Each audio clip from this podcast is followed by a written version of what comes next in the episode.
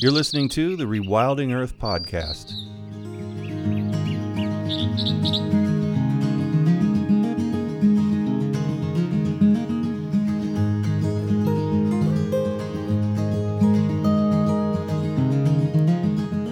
The Rewilding Earth podcast is supported by businesses such as Patagonia and Kahtoola, the Weeden Foundation, and listeners like you. If you love the work Rewilding is doing, please consider donating at rewilding.org and be sure to subscribe to the podcast while you're there. A biochemist by training, Mark Fisher has worked in the pharmaceutical industry and in pure science. In a change of direction, he qualified as a permaculture designer and did work in landscape design. Mark launched a manifesto for rewilding Britain in 2003, having been inspired by hiking the national parks and open spaces of Canada and America. He taught himself about wilderness ecology and rewilding and explores these through his website Self Willed Land, an advocacy website since 2003 for wildland and nature.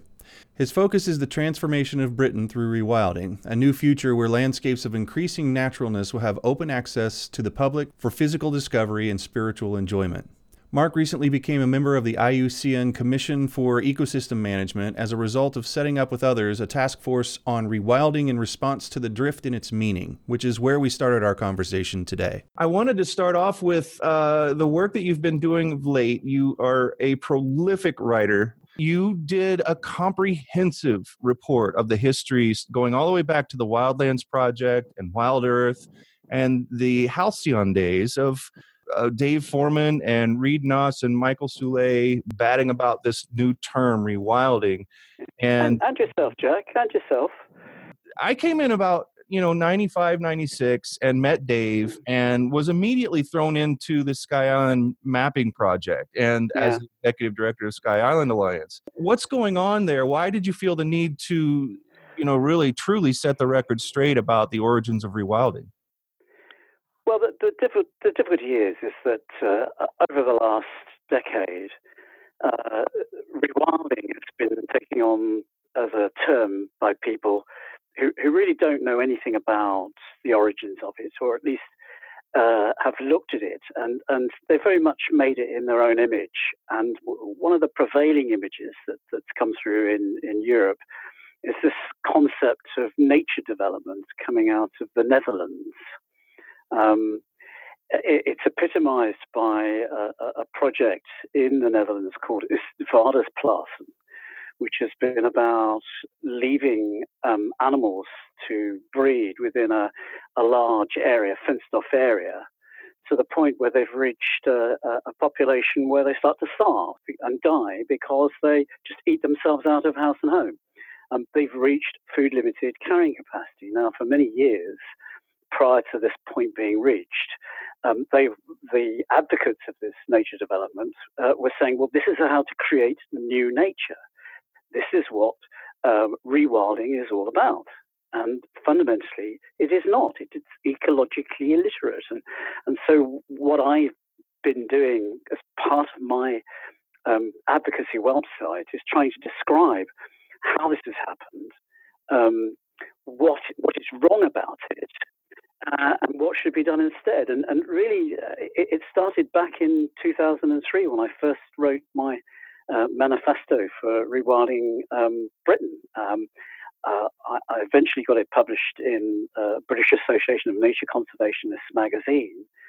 And uh, we did a, a, a, round robin amongst other people to write responses to each other's article. And I made the point that what was happening in the Netherlands was just making it very easy for people to turn around and say, well, the thing that mainstream nature conservation, which is a gardening approach to nature, is what uh, is the same as rewilding. And it just wasn't true. It was just letting people have a license to do something um, that was just dead easy that they were doing all the while, um, but they weren't thinking about the ecological consequences of it. And, and very much my website is about me developing my own ideas. I'm, I'm self-taught about all these things. I, I, I, when, you know, I was a biochemist when I was at university, and then when I worked in the pharmaceutical industry. So very, very much for me, it's about learning myself. And I suppose the reason why the, there are so many articles on my website, and, and, they tend to be a bit long, is it's it's very much a very personal thing of uh, using the writing of articles to learn the ecology of ecological restoration. Well, I can tell you that there's an awful lot of people in the movement doing the work. You are certainly what I would consider a self-willed expert. oh, that's that's very kind. It's a good that's a good good good expression as well. Yeah. One of the things that we've been talking back and forth on email. So we have a little bit of a history and it's so wonderful to be able to actually talk to you uh, about some of the things we have been talking about. At first when we really started ramping rewilding up again, uh, the website and um, a new board, pretty much a, a, new board and a new vision for how we want to, you know, interact and be a part of of uh, the movement between 2010 till uh, just recently, May of last year. Rewilding took off around the world in ways that yeah. I think you know Dave said in the very first uh, interview on Rewilding Earth was was pleasing to him and sort of surprising how much it's taken off, yeah. and it really does. And since then, we've talked with other people about uh, their ideas on what has happened and and how this is translated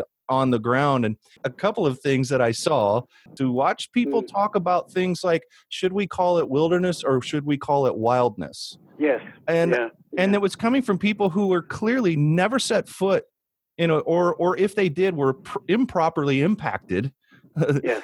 uh, by yeah. wilderness. I mean, if you've never grown up with it, I've come to some sort of a, a, a better understanding uh, of what it might be like to grow up in a place that has absolutely no wilderness, and then to look at rewilding and how it's described and stories of a, of a land that has a lot of wildness left. I mean, 4% isn't that great, but we do have designated wilderness. What is it like to care, to have set foot in wilderness, to have experienced what wildness really, really, truly is, self willed land really is, uh, and then to live in Britain, where so where you have to be faced with so many people who don't um, yeah. who don't get it. Well, yeah, that's that's a very sore point. One of my colleagues' wives once said to me, "You can't enjoy going walking anywhere in Britain." And I said, "Well, yeah, it's it's a tough ask to try and find someone somewhere um, which you couldn't criticize in some way for being affected by human management. It is very difficult to find um, self-willed land, um, land that's, that's, where there's no intervention. Um, but but I can't I can't let that stop me from giving that story to people. That if you had the chance in your own country to walk in truly wild land, you'd be amazed at how wonderful it was and how uplifting it was and how it would would humble you uh, and, uh, uh, and, give you a, a, an incredible experience in your life, and that you'd want to have more of it, more of it. And uh, you know, you wouldn't want to have to go seven thousand miles across the Atlantic to be able to do it. You want it in your own country. So it, it has been tough, but but but I think what I've tried to do, along with other friends, is to do the right thing. Is that we there's a prejudice against wilderness in Britain. There is a presumption um, that wilderness is not right in Britain, that Britain is a, an entirely managed uh, landscape, and, and that's the best landscape it could ever be, and that we really don't want wilderness here at all. And what you have to do is you have to, to, to pick away at that and, and say, well, we'll think about trying to have a different approach um, to land. Don't feel as though you've got to manage it all try and take away this prejudice that you have all the while um, and, and, understand that you, what you will find is that there's an expression that um, is unselfing. Um, when you go into a wildland place, it no longer becomes about you. It becomes about um, the ecology of the place, the big picture where you, as a, a, a human, uh, are looking at it in awe and learning from it. You, you lose yourself in it. And, and, we try and put that enthusiasm, but also try and point out that one of the things we've talked about, I think, Jack, is that you know, the rules of ecology don't change just because you're on a different continent. And for people to say that yeah. you know wilderness can't exist in Europe is a nonsense because what we've done as, as a Wildland Research Institute, which is an institute I'm, i belong to at the University of Leeds, is that we've built a register of wilderness in Europe based on 13 criteria. We, we, we were employed by the European Commission to do this, to uh, identify areas of, of, of, wilderness in Europe to show that it exists. Uh, we did a report for the Scottish government um, when there was a resolution in the uh, European Parliament about wilderness. Um, they wanted to know what were the protected area systems in Europe that would could protect wildland, and we, we produced that report. We've done all that we needed to do in Europe to show that there is no difference in the ecology between America and Europe, that there are highly protected areas in Europe, like there are in um, America in the designated wilderness. Um, we, we were the first people to show that the uh, distribution of the large carnivores in, in Europe uh, matched where the protected areas were, so people were getting it in the right place. And we've documented the, the distribution of wolves marching westward across Europe. There, are, there are, there's no country in continental Europe now that doesn't have a presence of wolves. It's yeah. only Britain and Ireland, because we are islands surrounded by water, that has this prejudice against uh, large carnivores that we don't have them ourselves. And what, what we've got to face here, I was involved for a short period in a, uh, a project to try and reintroduce lynx into uh, Britain, uh, and it's a process that uh, uh, that you know whereas the you know if we are connected to the continent the, the lynx would just walk across the boundary and it would reinstate itself voluntarily and you'd have to strictly protect it in britain we've got all these people who say i don't want it here yeah. I don't want my sheep uh, killed by it. Um, our landscape no longer accommodates carnivores. It's too modified. We just don't want it here. So very much, you know, I, I, myself and my colleagues, we've laid the groundwork to say there's no reason why Britain should be anywhere different from anywhere else. There's no reason why Europe should be different from anywhere else.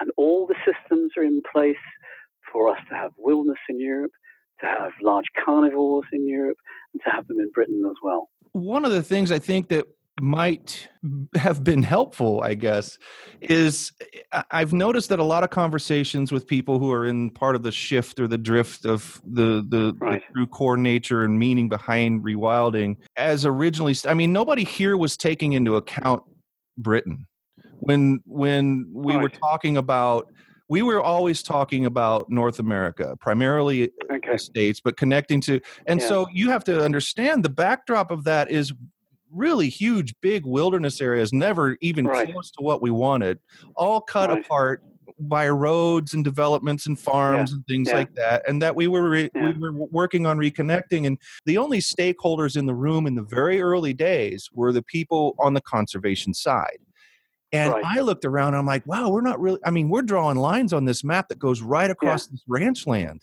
Um, yes. When are we going to talk to that guy?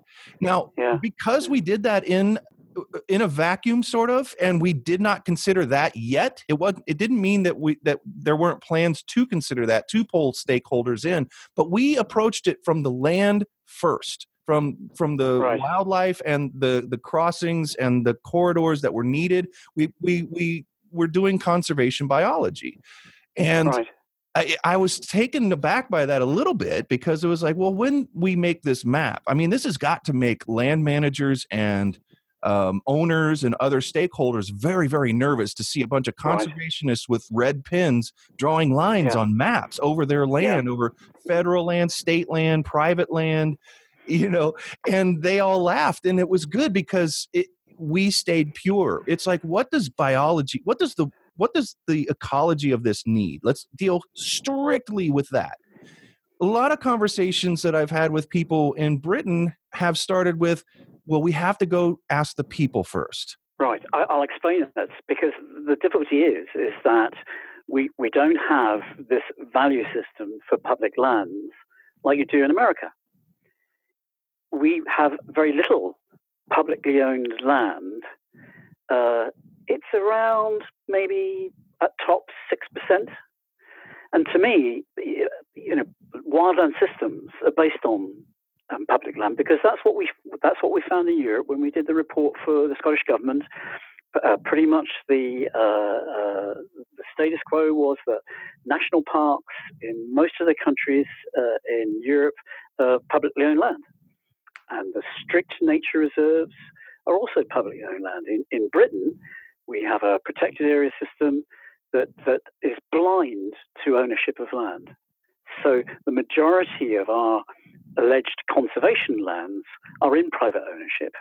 And those private owners need to be incentivized with money to ensure that the activities they carry out don't harm nature there. So, in that sense, yes, we, we have a, a great difficulty here because there is no concept of using public land for wildland.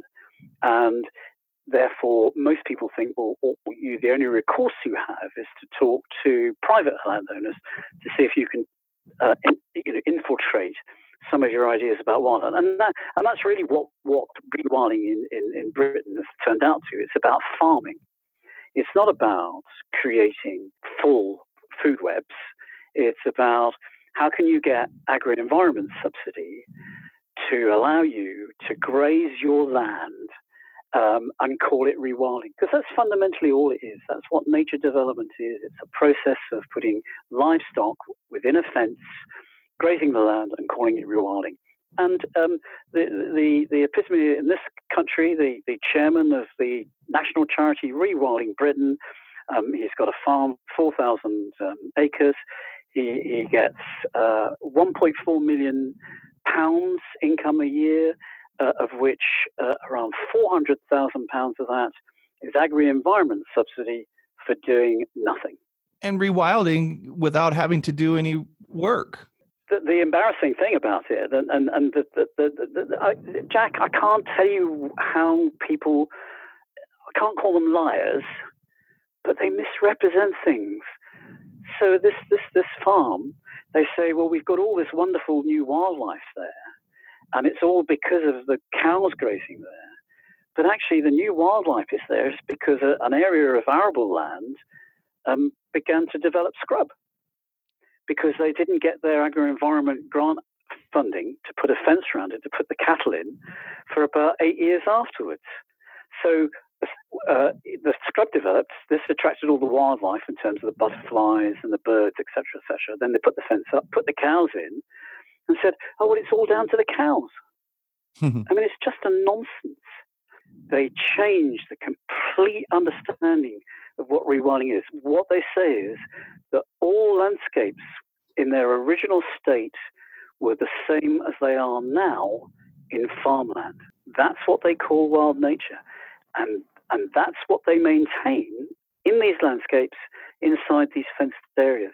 And there's no scientific proof for it. They, they, they, there's no justification for it. They just say that and they do it and they call it rewilding. And it's just appalling. One of the most inspiring things for me was to do that history of rewilding through Wild Earth and the Wildlands Project. Because every page of that was the ecology of wild nature. It wasn't making things up, it wasn't supposing something, it was learning from nature and learning how to be able to fit that wild nature into a landscape so that it was able to thrive alongside us.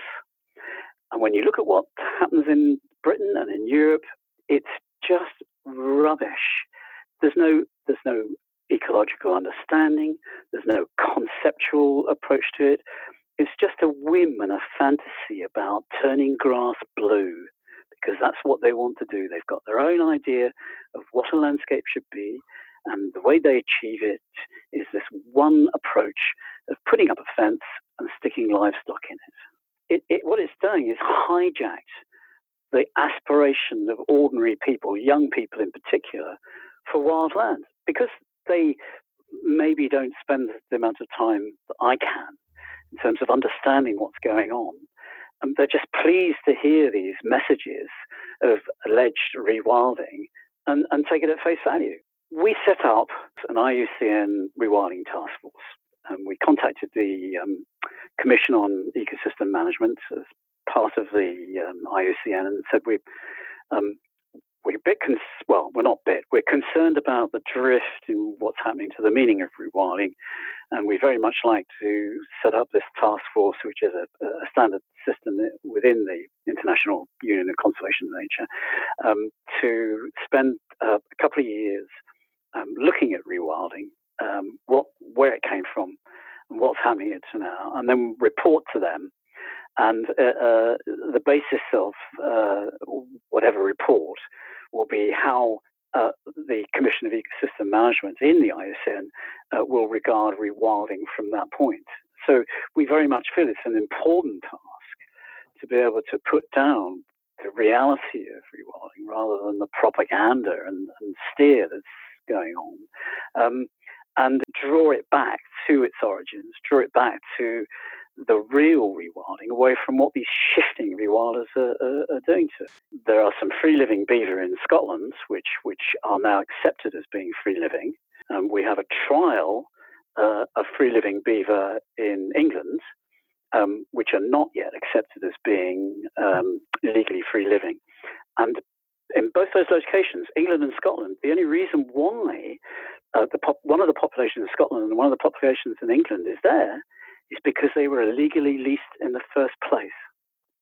Mm-hmm. That's how people have become so frustrated about the fact that the simple thing of reinstating beaver is such hard work in this country. What we've got now, though, is, is we've got people say, oh, yeah, great thing, beaver. The whole country now is getting beaver mad about how great they are at um, managing landscapes. I mean, why do we have to look at wild animals as managers of landscapes? Wild animals have an existence. Let them get on with it. Anyway, what we've got now is other people who are getting hold of beaver from Europe, where there's free living, and sticking them behind fences and saying, We've just rewilded this place. We've, we've brought back the beaver. No, you haven't. All you've done is you've used those beaver just like a cow in a field. And I'm afraid that that's the mentality we've got a couple of times and with a couple of guests we went around the world it started with dave people are trying to use the term they're they're they are using it they're they're like we are rewilding and and some things yeah. they're doing great that that recent yeah. news article in the uh, peninsula in australia um, mm. where they're trying to put back a huge number of species actually uh, right. it seems right. very ambitious and i you know yeah. when i see that's the top layer of something. When I see people saying we want to put back all these species, I begin to become at least satisfied that somebody's trying. Because if they're going to try to put back those species, they're going to have to right the wrongs that have been made on the land so they can even live. Uh, exactly. Yes. Yeah. And and and, and in Europe, quite a, you, you can find examples where um, they don't use the word rewilding. It's not um, a word that actually uh, exists in most European languages, in the same way that not all European languages have a word for wilderness. Um, one of the things that is understood, though, in, in Europe is non intervention. And what you will find, I mean, it's a much easier thing to, to, to, to find in, in other languages, is that they'll talk about um, gradually increasing the area of non intervention in a protected area. So, for instance, in, in Germany, um, all the national parks there, which are uh, predominantly, well, no, they aren't, they're uh, publicly owned, um, they've given themselves a target to have at least 75% of the national park area to be non intervention. They've also set themselves a target um, nationally of having 2% of wilderness by area. Um, well, uh, they're going to have to get a wriggle on because it, it's by 2020, but nevertheless, they've hmm. set it in the their biodiversity strategy to have wilderness. And there are other countries like Austria um, have um, uh, aspirations to gradually increase the amount of non-intervention area in their, their national parks. The further you go east, the greater this already exists. This, uh, this idea of non-intervention because they've got lands where they've the cores of their national parks are strictly protected, where there is no human activity, um, other than uh, enjoyment of the space and, and, science. And I'm very struck by um, Poland's uh, Dror National Park, where once they'd seen what would happen if they left an area of that national park alone, they've gradually been increasing the areas, um, the total area um, of non-intervention. So they may not call it rewilding, but it is the same thing very much. And what you have to do is you have to give these examples to show again, you know, um, uh, Europe is not different from America. Ecology doesn't work on different uh, principles in, in America and, and Europe. Um, there are people who understand that the, the best way to get wild land is to withdraw human management from it, and, and it's happening. One of the things that, that strikes me is that the Wild Earth was a, a journal of people, local activists, and it starts there. It start mm. you, nothing happens unless you've got local activists wanting to be involved. It's not like the I, I, I I, I wasn't there, but I don't think it would, the Wild Earth project wouldn't go somewhere if they weren't if they weren't invited. There were people there who didn't even want to be on record as being there because they ah, it, it, would right. conf- it yeah. would conflict with their positions in government. I think the statute of limitations is right. far over by now, but you know it. it yeah. uh, so we involved them, but the, but we were, we had a moment of purity of just around the science. There was a moment right. in the beginning, then, and then you bring people in to sit around the table, look at all of these maps that have already been looked at, and say, here's where we think some connections can be made. Here's a corridor. Yeah. Here's a good. Here's a good buffer area. We'd have to talk yeah. to that rancher. We'd have to talk to yeah. this. The conversation was always there about the people. But there are many countries that are very mature in the way that they look at their protected areas. So they will, what they will do is they'll have a, a view of ecological networks nationwide, and they'll map them. And so they'll get people to understand, well, we've got these protected areas, um, but what we need to do is to link them up. And what we'd like you to do is to consider working on these areas and see what way you can contribute to doing that. And that's what a mature society does. And I, I thought it was quite interesting recently is that um, I noticed there's a bill going through Congress at the moment mm. about um, wildlife corridors in America. Yeah. Bit bit late, considering yeah. what was in Wild Earth. But hey, it's a, it's a, it's another sign of a maturity towards understanding how wildlife works. And if what you can do is not have to necessarily always rely on activists, but what you can do is to give them a framework, a legislative framework, within which they, is a backdrop to what they do. That's brilliant. And you know, Hungary has an ecological network. There's a ecological network for brown bears in Macedonia. Um, there, there was a, an ecological network for wildcats in Germany, and this is working at all these different levels. And when you can work with some kind of statutory backing, or at least um, federal or state gov backing, that's when you can get people involved.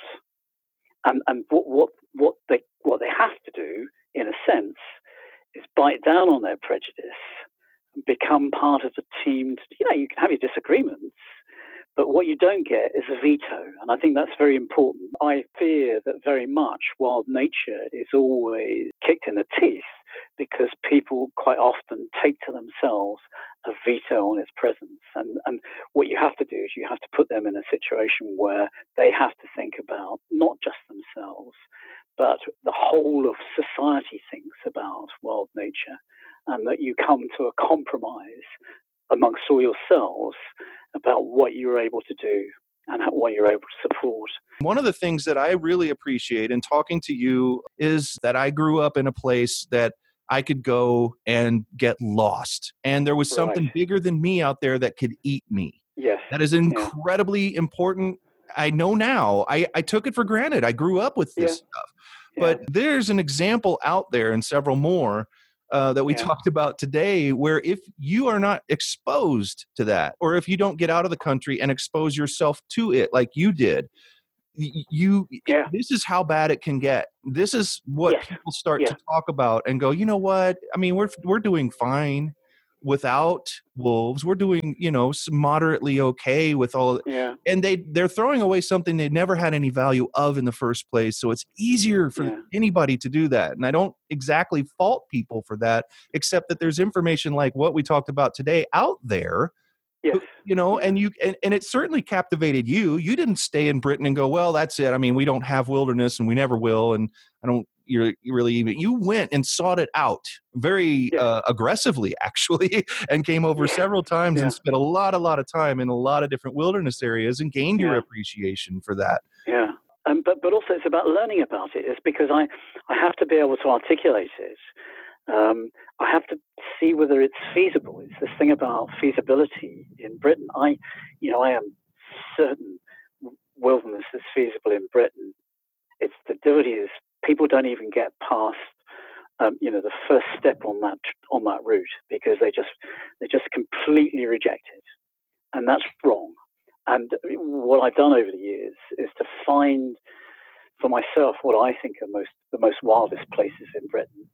And if I can, I take people there and I say, well, look, you know, um, this may not be a wilderness, but it's it's totally different from what you're used to, and um, you need to experience this to have your eyes opened. We do have an appalling um, top level of received wisdom in this country. You, you, can see it on the television and the newspapers. You'll see this pastoral scene, and, and everybody say how beautiful it is. Hmm. You know, and I, I think, oh no, it's just a piece of farmland. But but it's the common not perception. Well, it, it is because nobody knows any difference. You know, if, if you're constantly told that uh, Britain is a beautiful country, um, but it's overcrowded. Well, you know that that that's a load of old nonsense because in, you know eighty percent of the population live in ten percent of the land. So that's not that's not overcrowded at all. That's an enforced high population in urban areas. There are vast areas of, of the countryside in Britain that you could lose millions of people in, but they're kept for agriculture and they're kept degraded landscapes as well. So you've got to break through an enormous amount of, of, of cultural um, prejudice and knee jerk reaction to these things. But I think you can if what you can do is to say there is something better and describe it. And then if you can, take them to see. I occasionally um, I, I, can get people to come walking for me, and I'll take them a place, and I'll you know I'll say, well, well you know, what do you see the difference?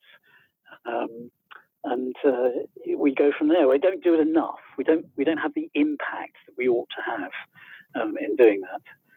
Say someone grew up uh, on this new version of conservation that really didn't tax humans in any significant way. That it was right. really built for. Right. If you grew up that way, you would not be faulted at all for thinking the way that you probably would about yeah. wilderness yeah. and things like that. Now, picture someone listening to this podcast and and sort of we've pulled them out of the matrix. We've given them i can't remember it's the red or the blue pill but they they realize okay. there's something else. What would you recommend someone do to explore this further and and make an impact in the way that you've laid out you know should be made? What you can do is to get these young people to explore it for themselves learn for yourselves be inspired to go and find out about things like that. I mean, it, it, this sounds a bit trite, but it is the only way that wildland will go is if people can start to not accept all the while the thing that they're fed all the while, but go and find out for themselves. Find the, the, the, the authors, find the, the, the, painters, for instance. One of the things I love doing is if there's an exhibition of landscape um, artists in, in one of the galleries, I go and look at them because I'm looking for those ones for the artists who just want to represent nature, not culture, nature, because that to me is the most fascinating thing. And we don't really have the great writers in this country on nature. They tend to be quite bound up in this idea of cultural landscapes. But don't restrict yourself to, Britain. There are some great writers in Europe and in America, and look for those and, and look for their inspiration and bring it back. A lot of good books recommended uh, regularly by one of our board members, John Miles, uh, on oh, yeah. rewilding.org. And he's hard at work, always reviewing it. I good. saw him at a recent board meeting sitting atop around 50 books that had been recently uh, sent to ah, him that he yeah. had to uh, yeah, yeah. manage to get through. He does a wonderful job. So there's a great reading list there. I know that you share an awful lot of things on your site about uh, where people can go. Lots and lots of links. Yeah, um, yeah, so, try, try yeah. To, yeah. But maybe let's take the pressure off of everybody uh, trying to figure out exactly what are you going to be when you grow up, kind of thing. It's just like shine a spotlight and really make them try to answer a question they have no way of answering get yeah. out in wilderness. Go seek that. Yeah. everybody here they take a break year and they go to europe and that's their thing. And i always wondered where do people from europe go when they're taking their do they come and do, how many of them actually go i want to go get into some wilderness if not in the united states and canada and south america and brazil patagonia um, where, you know, uh, is, that would be something to consider if you're going Yeah. to take a break. Because once you go to one of these places, I've never met anybody who came away unaffected, ever. Right. Even the Yeah, most cynical, even the most Yeah. modern urban urbanite type person is moved. And maybe that's just the way to get started is just go fall in love with wilderness yourself. And then maybe you can help you that can help you decide what you might want to do. Not hard either. I mean, the American system of, of, of wilderness is is is it's it's there to explore. Um, the information is easy. Transport is easy. Getting to the trailhead is easy. Finding somewhere to stay is easy. You know, um, the bit you have to do then is put one foot in front of the other when you when you get there. Now we have three wonderful. Well, we have many, many long trails, but three of the Yeah. most iconic are the AT, CDT, and PCT. Go look up those acronyms and see if Yeah, maybe yeah, you'd like to. I'm not really into through hiking. I like following the through hikers' stories because they. Oh right. There's no way to get through 48 different wilderness areas uh, more efficiently than hiking the Pacific Crest Trail. You're going to go through a lot of, you know, very, very, but then also a lot of very developed stuff in order to connect Yeah. yourself to each of those things. And I'm not so interested in traversing those areas. I like to hop to things that I, but I mean, there's so I've, many. I've done bits of the Appalachian Trail. Yeah. Yeah, and they're vastly different. We just had Tyler Sokash on, and he talks Oh, about yeah. the fact that you can't go four miles anywhere along the Appalachian Trail. I think this is the quote. I'll have to uh, check, but I think it was four miles without crossing a road. Anywhere uh, uh, the Yeah. length of, or for for most of at least the length of the AT, and I was just like, what? And then he compared that because he also hiked the Yeah. PCT, and and he gave a much Right. different, much bigger mileage between roads that you're going to cross, even just Right. forest roads and Yeah. things. So Yeah. they're they're all Yeah. different, but they're all going to put you in touch with um, what we need, what we need more people to just know about. Yeah. It's really weird to say that we could make progress just immersing themselves in something. How could good in the world come from that? And I'll tell you, because of the Mark Fishers in the world that exists because your your passion and what you're doing exists uh, completely from you're inspiring yourself. You immersing Yeah. yourself. And uh, you would never be the kind of advocate that you are for rewilding and and uh, protecting wilderness and and things if you had not immersed yourself. And it started there for you so why not make that maybe a good pointer for everyone else who's interested in what we're talking about and just wants to know what to do? Go have some fun get out there yes. you know Yeah. be Yeah. scared if there's a grizzly bear coming around the corner feel it Exactly. Yeah. Yeah. Yeah. Don't don't go out with bells rattling. nah it doesn't work anyway. You're not going. I you know, I, I walk. uh, I'm, I'm very lucky where I live that we have what's called ancient woodland, and, and uh, all that means is is that it's had uh, woodland coverage uh, for about 400 years because we can tell from from old maps, and um, they have a particular uh, wildness to them in terms of, of the way the trees grow, the soil, and the and the species there. Uh, and I'm very lucky. Um, you're going to laugh at this, but you know, if I see a roe deer in my woodland, it makes my day yeah because wild nature is so rare in Britain. It, it just doesn't. It's not given its own space. But we know there are roe deer in all these woodlands. We know that they mostly keep out of the way. We can tell they're there because we can. They make a scrape uh, in the in the leaf mold in the ground there, um, where they um, they spend the night there. We know they're there, um, but then to catch them by sight, to see them, is just a wonderful thing. Absolutely, it just it, it's that um, sense of what that atmosphere of wildness that that woodland has when you've seen a roe deer in there, because they're, they're the woodland specialists. It's absolutely brilliant. mark thank you for taking the time to be on rewilding earth and and um, for the inspiration we talked about some pretty hard topics and and you know it's not all fun and games but and it can look really bleak at times depending on your Yeah, context yeah. and and things but would you rather be doing anything else i mean you know uh, No, And I think you're an inspiration. I really do appreciate Oh, that that- you're that's here. very kind. But no, you're quite right. I got here eventually. I've arrived at this. This is what's important to me. Um, I'm going to die with it. Thanks, Mark. Thank you, Jack. Thanks for listening to the Rewilding Earth podcast. Be sure to visit rewilding.org to subscribe so you don't miss past and future episodes. And while you're there, please consider supporting Rewilding by making a donation or subscribing to the Rewilding Earth newsletter.